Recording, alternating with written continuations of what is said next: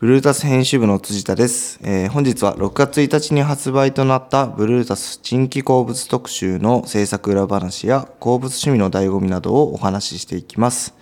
えー本日ご一緒いただくのは珍奇シリーズなどを手掛ける編集者の川端翔吾さんと特集でもいろいろとご協力いただいた鉱物店ピーナッツミネラルズ主催の亀田和人さんです。本日はよろしくお願いいたします。よろしくお願いします。す。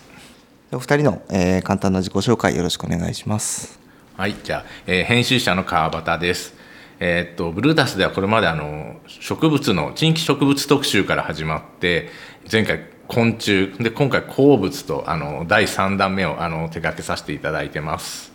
よろしくお願いします。ピーナッツミネラルズの亀田和人と申します。えー広島で鉱物店をやっておりまして、とはいえ、あのーウェブのみでの展開となっておりまして、時々展示会とか、そういった形で、えー全国を回らせていただいております。よろしくお願いします。よろしくお願いします。それではあれですね、地域鉱物特集ついに発売になりましたが、えー亀田さん、周りの鉱物ファンの方の反応などいかがでしょうか？いや、やっぱり、この鉱物というくくりのものが、やっぱり世間一般で 受け入れられた日が来たんだなというか、このコンビニエンスストアとか 本屋とかで鉱物が表紙になるという日が来たかという、まあ、好意的な意見だけを見るようにしてます。川さんは発売になってみてどうですか？でもなんかあの科博であの宝石店やったり、結構テレビでも最近鉱物の話とか見かけるしあと先日ちょっとあの鉱物のあのイベントにあの行かせていただいたんですけどものすごい行列ができてたりとか、なんか鉱物自体ものすごいなんかちょっと盛り上がりが出てきてるのかななんていう印象もあったんですけど亀田さんのお店とかどうですか？そうですね。やっぱりその皆さんと同じくそのコロナ禍というのがあったので一回、まあ、実際のショーなんかも下火になっていくのかなと思いきやそのウェブも活発になりでショーも復活してきて今川端さんがおっしゃったように行列ができるようになったりでそんな中でこういった形で取り上げていただいて非常にあの盛り上がってる時期に入ってるんじゃないかなとは実感してます。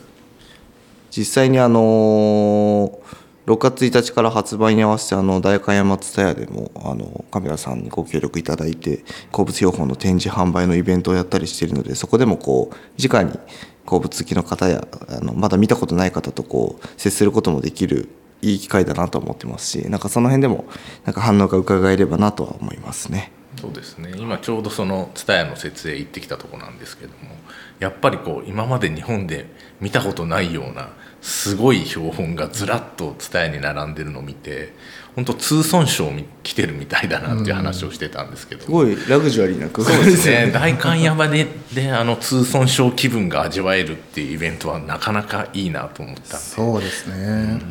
ぜひ来てほしいですねですね。はい。えー今回の、えー珍奇鉱物特集では、えーいわゆるそのジュエリーやパワーストーンではない、えー原石の魅力について結構追求した特集になっているかと思います。カブソン的にこの特集のその鉱物の魅力というところはどういったところにあると思いますか？ぱりそのジュエリーの姿っていうのはすごい馴染みが深いと思うんですけどもやっぱりそのが自然にある姿そのままの結晶の姿っていうのを意外とあの知らないなと思っていて割とすごいものすごいこう人工物のような幾何学的な模様すごいなあの形にすごいなってたりとか結構信じられないような形になってるそのフォルムのインパクトっていうのはものすごい大きくてこれは本当にタイトルにもなってるの自然が作った本当アートだなっていうのがそこがやっぱりインパクト強くてこの特集作りたいなと思ったきっかけの大きな一つですね。確かにあの鉱物標本を手にしてこの地球の営みに思いを馳せるっていうとちょっと大それた言い方かもしれないですけどやっぱそういう自然の造形美をめでる趣味というか結構それはダイレクトにそのビジュアルとして飛び込んでくるのでなんかそういうなんていうんですかね標本を鑑賞する楽しみがこの趣味には一番あるかなと思ってますね。カメラさん的にはこの鉱物収集っていうのはどういった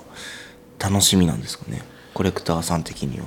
やっぱり人の手を経てカットされた宝石っていうのはもちろん非常に美しいんですが自然の手によって作り上げられた結晶そのものというのは非常に美しいんだというところが、まあ、もうとにかく根本にありましてそれがさらにその例えばこれを磨けばカットすれば宝石になるんだけどそれをそのまま持っているということに対するまあ気持ち贅沢な気持ちというのも大事ですしその掘られたままの地球からこう切り出したような姿が、まあ、何かに見立てになったりとか、まあ、景色風景に見えてきたりとかですね。そういうような楽しみ方もあるのかなと思ってて、まあ、その辺があの純粋に何も手を,、まあ、手を加えないというか、まあ、クリーニングとかするんですが、うん、その自然のままの姿でも非常に美しいんだよっていうことを、まあ、やっぱり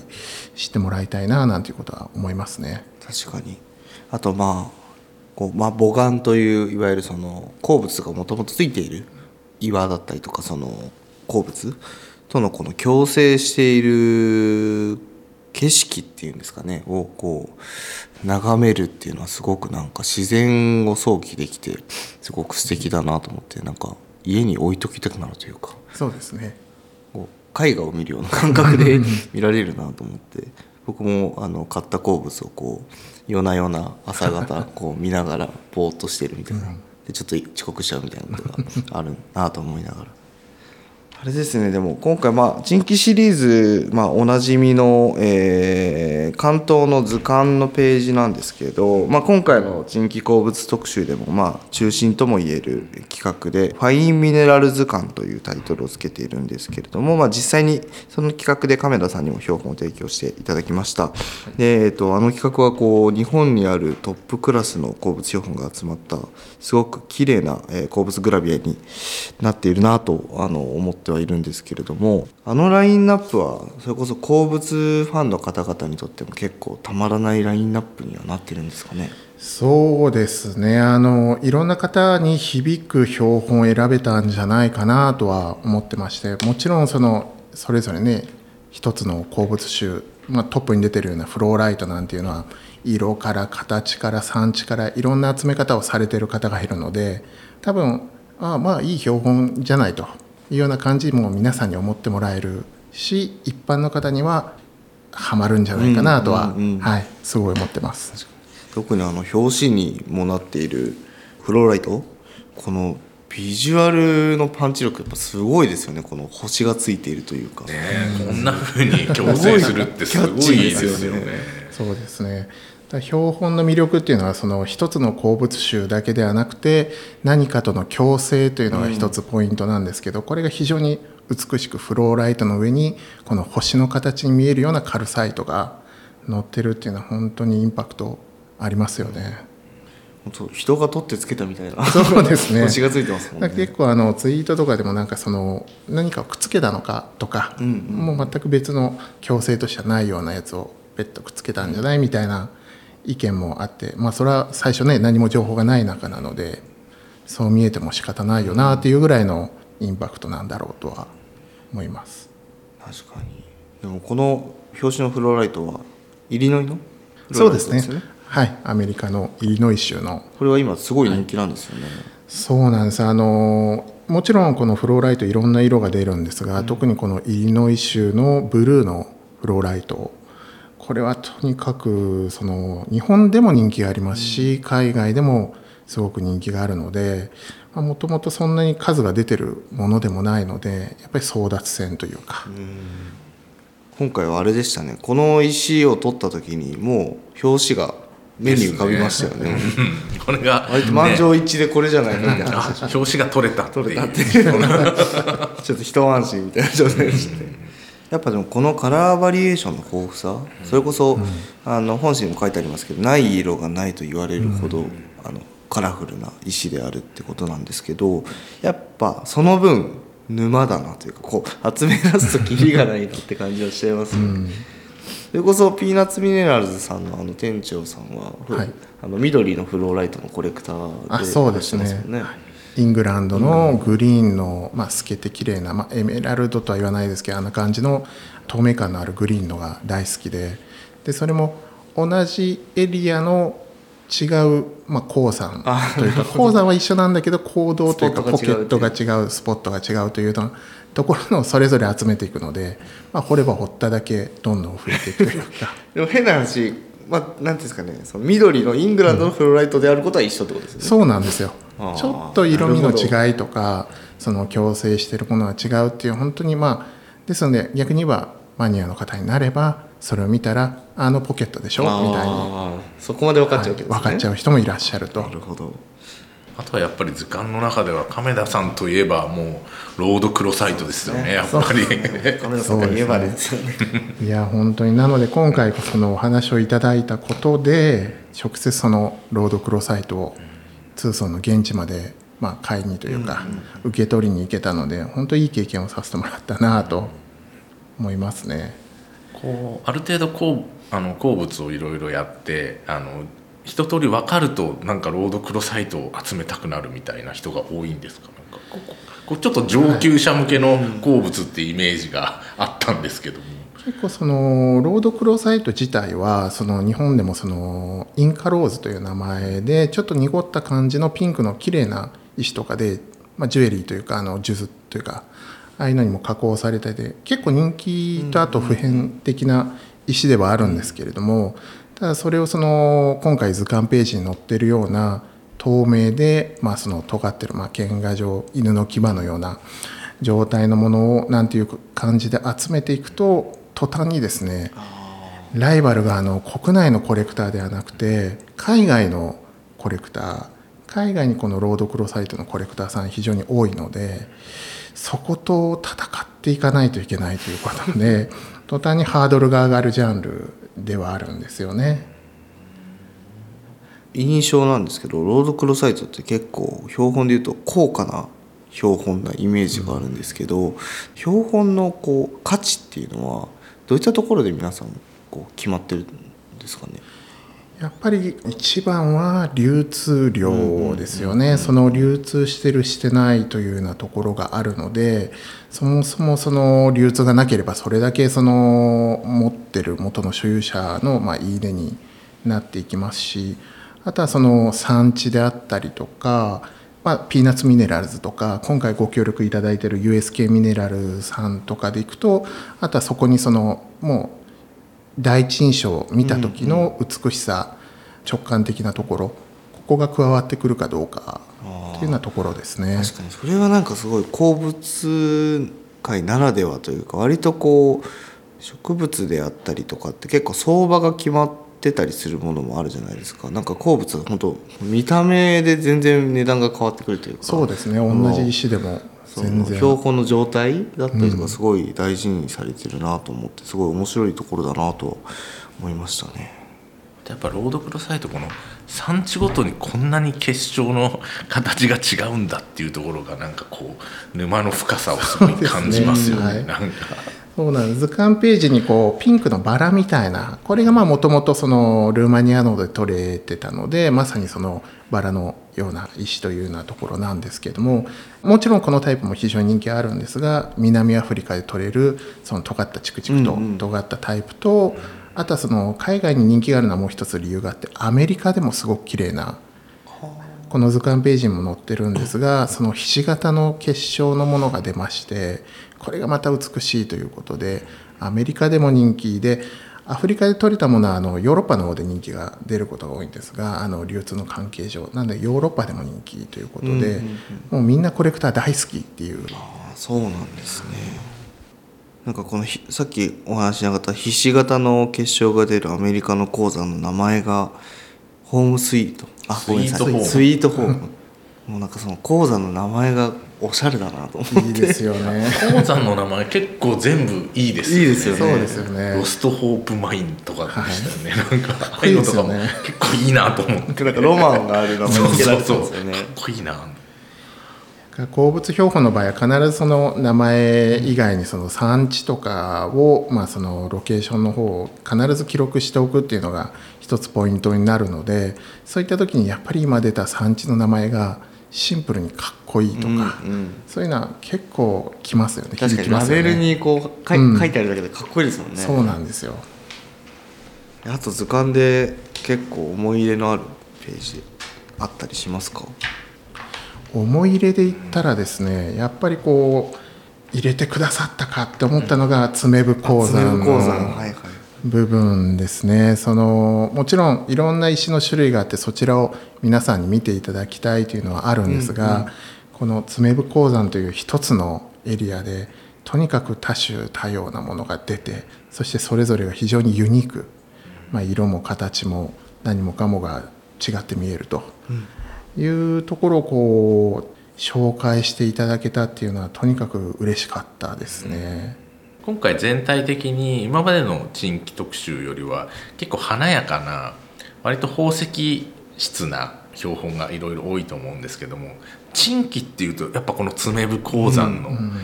あのこういう標本たちが一番そのテイストあるなと思っててやっぱりこうちょっと一癖あるというかなんかこう面白いものが多いなと思ってここだけは本当に産地のくくりでページを作ってあるんですけども、ね。僕も結構このページ好きなんですよね。この一つの鉱山で300種類ぐらいそうですね。出るんですよね、はい。ここは、まあ、それ自体がそもそも珍しいしかもどれも素晴らしいっていう、そうだ多分10年ぐらい前とかは200種ちょっとみたいな言い方をしてたはずなんですけど、なんで僕も実は24050じゃなかったっけと思ったんですが改めて見てみたらあ300超えてるみたいな。毎年のようにですねいろいろ出てるみたいで。いやーいいですよね。このページ。このもうセルサイトとこのチャルコトリカイトが入ってるオレンジのやつとかもうたまんないなと思ってこれ、僕はもうこの図鑑の中でどれか1個選ぶとしたらこれが一番好きですね。僕結構このクォーツローザサイトスミソナイトのこの花みたいなの好きなんですよね。ああいいですね。このなんかクォーツがまぶされてこうキラキラって光ってるのいいですよね。本来はちょっとあの青緑っぽいマットな感じの結晶なんですが表面をこうクォーツがこう覆うことでギラギラっとこう一粒が輝いてそこにそのちょっと水色っぽいそのスミソナイトっていう別の鉱物がこうまぶされてるような感じで。それでその色調がちょっと変わってるんですそうなんですそうねなんです。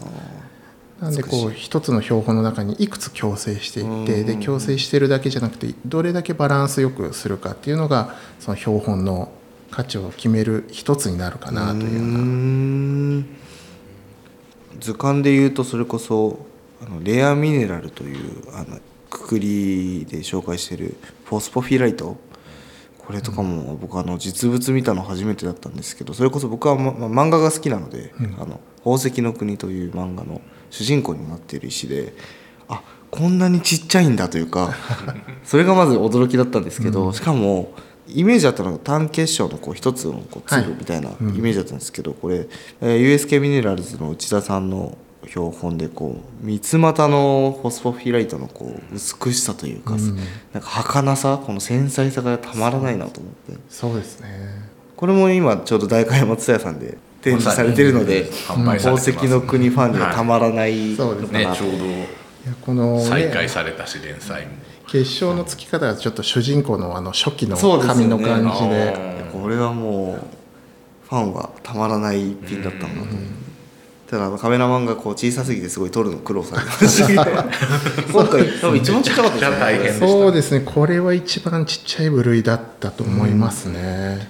この鉱物のコレクションに至っては本当にそのサイズに割とこだわる方がいらっしゃるんだなと思ってサイズをこの揃えるっていうこと、確かに。それカメラさんに教えていただいて結構あの驚いたんですけども。そうですね。特にそのこの中でいけばですねそのサムネイルというまあ1センチぐらいからまあ3センチぐらいまでの、まあ、ケースも実際専用のもあるんですがその中にまあ綺麗に収まる標本っていうのは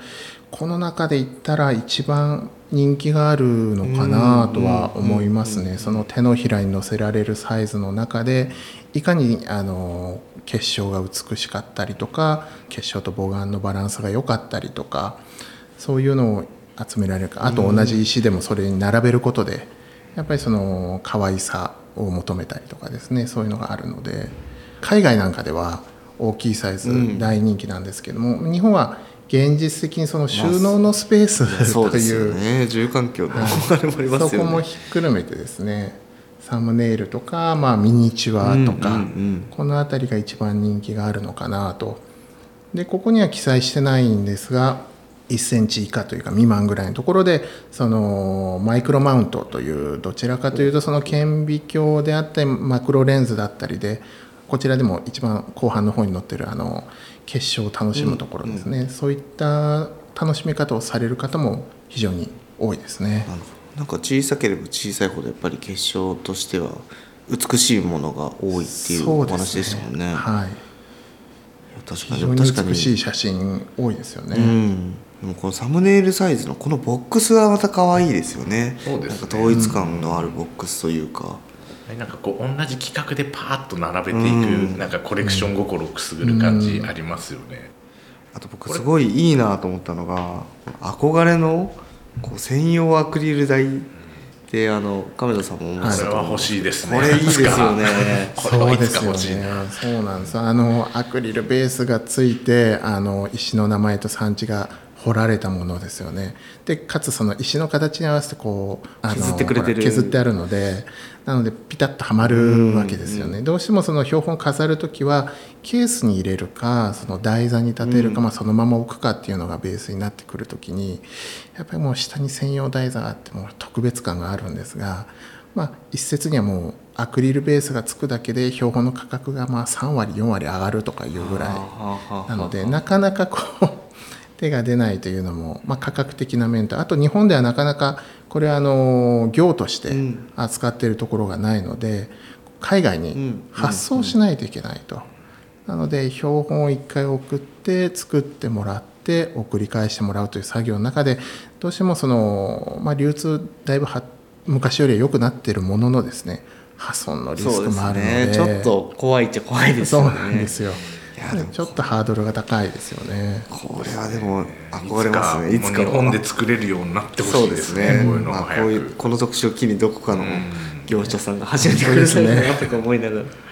あとなんか個人的に面白いなと思ったのはその鉱物につくラベルの文化というか、このコレクターの手をこう代々受け継がれていって自分のもとにあのやってくると思うんですけどその前のコレクターのラベルがそのままこう、それも受け継がれるっていうその文化が面白いなと思って。そうですね。やっぱりそのラベルがあってこその標本なので、うん。まあ、もちろんその標本を成分的に分析にかけることでその石であるという証明はできるのはできるんですがやっぱりその前の方がどういうふうに持ってたかさらにその前がどうだったかで誰だったのかとかどういう経緯で手に入れたのかとかが分かれば分かるだけその標本の価値というのは上がっていくっていうようなところはありますね。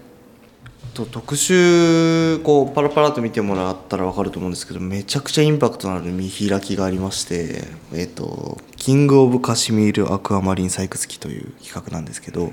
これはもう今回の特集でも結構度肝を抜かれた なんていうんですかね採掘機といいますか、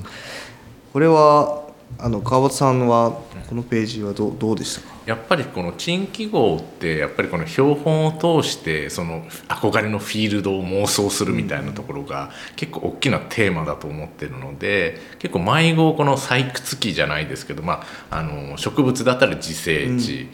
今回あの鉱物なのでこの産地機構ということになってるんです。こうフィールドを紹介する記事って結構頑張って作ってるんですけどもやっぱりこの赤マリンの採掘機はやっぱりどえらいインパクトのある、結構最近鉱物界では一番の話題になった、あの採掘だと思うんですけどもこれ出た時やっぱりもうこのサイズ感とこのクオリティのがすごすぎてなんかフェイクだっていう話もいっぱい流れたんですよねなんか。そうなんです。最初はですねあのこのトップのドーンと出てるおじいちゃんがこう手元で抱えてるような写真の方がは先に流れてきたので、まあ、絶対もう合成だと。そんなわけがないと。ありえないとだから一歩大きいのがあってそれをまあねこう加工して増やしたんだろうという意見がほとんどというか何分この記事の中にもありますけどその時点で別にその写真以外の情報は出てなかったので正式なものは。なのでまあそのフェイクだという意見があるぐらいのインパクトでしたね。うんこれはそれこそ鉱物標本がどのようにしてその人の手に渡ってくるのか。それこそ山でどう見つかってそれがどう掘られてどう運び出されてクリーニングはどうされてそしてこう最終的に完成するまでの流れを追った素晴らしい採掘機になったなと思ってて。そうですね。なんかその一部始終が分かるっていうのがすごいこれ僕も面白かったですね。なんか日本語で読めてよかった。そうですね。うん。もともとこれは、えっとドイツの鉱物史にもともとはアメリカのそうですね。あのミネレコさんに乗ったのがラピスさんに乗ってなぜかブルータスに乗るという。日本では初公開ですからね。そうですね。多分バズってから結構経ってから記事載ったんですよ。あー。1年とは言わないですが半年以上は空いてから載ったのでその間本当になんかそういえばあんなバズったのあったよねっていうような。で情報自体まあ取れたという話はあったものの正式にこうやって出たのを見て、本当だったんだみたいなところはありますねこれあの日付ごとにこうレポートを書かれてるんですけど途中すごいドリルが顎に当たって 痛かった。2, 日間みたいな。その2日間それしかなかったのかみたいな。そういうのをなんかすごい面白いなと思って読んでて。いやこんな大変な思いして掘ってんだなと。いや本当に。ここ寝泊まりしてるんだみたいな。いやこれは本当読むと、あこの手元に届いた標本ってこんな苦労してここに来るんだなっていうのが分かる。すごい面白い記事でしたね。写真もいいし記事も面白いしこれは素晴らしいページでしたねぜひ読んでもらいたいですね。このダニエルさんもすごいあれですよね。鉱物業界では有名なそうですね。あの業者さんの紹介の中にもありますがファインミネラルインターナショナルという、このファインミネラルというその芸術的なものもひっくるめた標本鉱物標本の中でもトップの業者さんの一つですね。もうどこがトップっていう名前をまあ10人に聞いたら45人はもう間違いなくここっていうような素晴らしい業者さんです。そんなファインミネラルインターナショナルさんが登場する通損賞なんですけどこれ亀田さん今年の2月に行かれるということでブルータスでもちょっと密着取材をさせてもらいまして、コロナがそうですあの大変な時に突撃していただいて。そうですね。なので、まあ、まあ、正直、あの、川さんにお話ししてましたけど、最初は、まあ、さすがにこの状況で、帰りも、その時は隔離も14日あるし、2週間ぐらいあるなら、ちょっと厳しいかなとは思ってたんですけれども、やっぱりいろいろ総合的に考えていくかということで、まあ、準備しまして。でただその準備の最初行かないつもりだったので、まあ、行くのがちょっと遅くなったんですがそれでもそのここに出ているそのファインミネラルが集まるウエストワードルックミネラルショーとか、あとメインショーであったりとかあと今年から始まったようなそのファインミネラルギャラリーとかそういったところをまあ結構余すところなく回れたかなというような感じで充実したあの逆に期間が短めな分充実してたかなとは、はい、思います。通損賞をこう知らない方に、まあ、簡単に説明をするといわゆるその世界最大規模の、えー鉱物イベント鉱物フェアでアメリカの、えーアリゾナ州にあるツーソンという町で行われているイベントで、町全体が1ヶ月ぐらいですかね、そうですね。1ヶ月ぐらいを通して。通してはい。もう町全体が、えー鉱物のイベント会場になっているというか、うん。各地でこういろいろなショーが行われているようなイベントで、えー毎年2月に行われているイベントそうですね。大体1月の中頃からちらほらと業者さんが増えだして、後半から2月の半ばにそのメインショーというのがあるん。ですがツーソンジェムミネラルショーというこれがまあフィナーレですね川端さんどうでしたか今回のこの亀田さんが言ってくれた中でこのやっぱり世界のあのトップの標本がぐわっと集まってるショーなんで、その中でもこうよりすぐりのものを亀田さんがこうガイドしてくれてるんで。確かにこう知らずに行ったらどれ見ていいか分かんないですもんね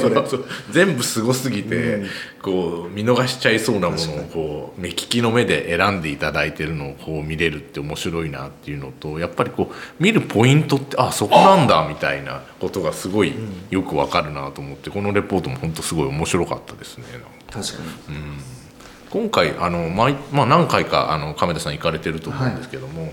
例年に比べてなんかどうだったんですか？今年のショーは。そうですね。その思った以上にコロナの影響はないなという印象の方が強くて、うん、もうあのノーマスクの人も多かったですしで人も結構多かったですね。あともう一つあの顕著だったのはやっぱりこう来るたびに値段が上がってきてると。これはもう明らかになってかつそのこのコロナの時期も一応通産省自体は免許とかないこともあったんですが一部開催とかあったんですがブラジルの業者さんとかそのアフリカの方とかあの辺のそのそういった方は通産省に持ってきてなんていうのはこれまでの既存のルートで多かったんですが。ウェブでも売れるじゃん自分で売れちゃうじゃんみたいななりましてそれでその売れなくなったわけじゃなくて全然売れるとで今度は逆に甲府とかそっちの方はコロナの影響で掘る人はちょっと少なくなったとかで、うんうん、掘る量は減ってるでも売れるっていうので純粋に値上がりしてるものも多かったですね。じゃ本当今後も上がる一方ですね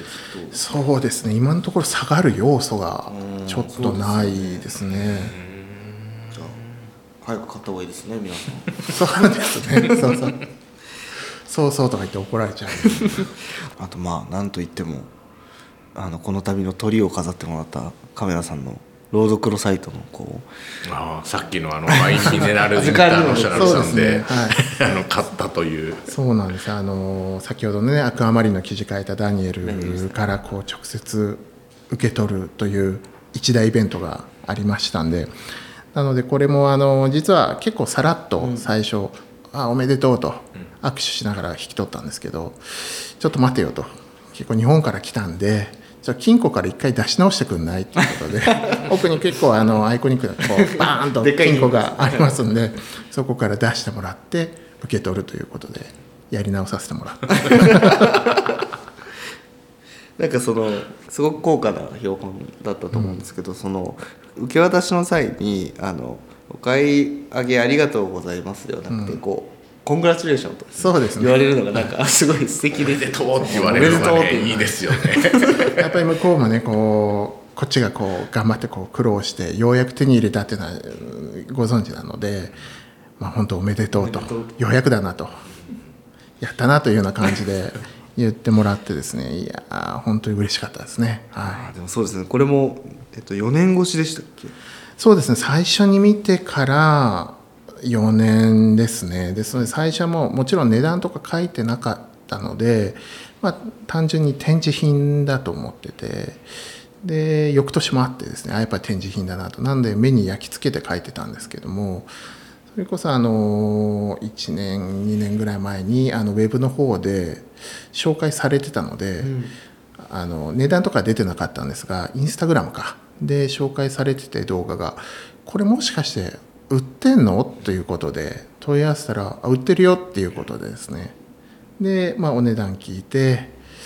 あ うんというような悩んだ結果ですね。ちょっとその少し時間をかけて、まあ、そこに向かってというような感じでその結果がまあこの通損症なるほどですね。いやいやすごい。でも手にした時どうでした？感動しました？いや感動しましたね。感動したけどなんかもうすぐしまって持って帰りたくなったんで なんか外出したくないみたいな、ね、何があるか分かんないですからね。そうですね。今度は日本持って帰るっていう儀式あの 作業があるんで。そうなんですよ。ロードクロサイト自体がそうその頑丈なというかですね石ではないので書けやすいのでですね、うん、そういう意味ではまあなおさら緊張して持って帰ったのを覚えてますね。はいそんなこのロードクロサイトも蔦屋さんで今展示されてます、ね、展示されてますからね。すごい買えないでいいですけどね、うん、それはちょっと。そうですね。もう値札つけとこうかなと思いながら。分かる誰かこうペロッと買っちゃうかもそうですね。もうその時あのもう一回通算に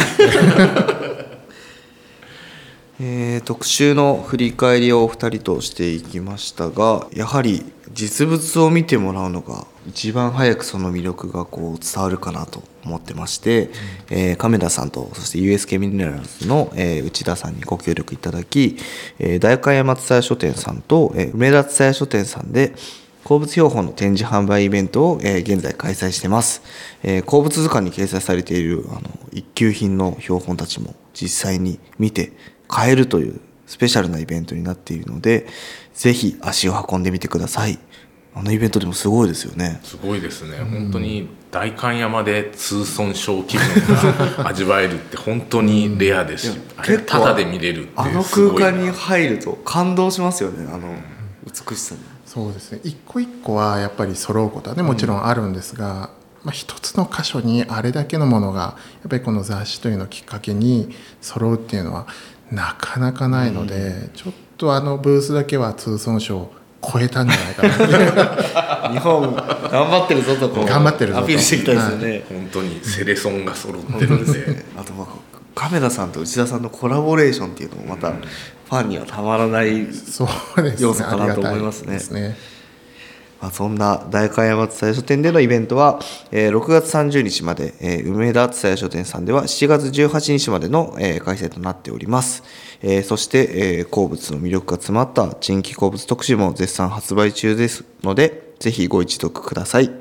えーということで、えー本日お聞きいただきありがとうございました。お二人もありがとうございました。ありがとうございました。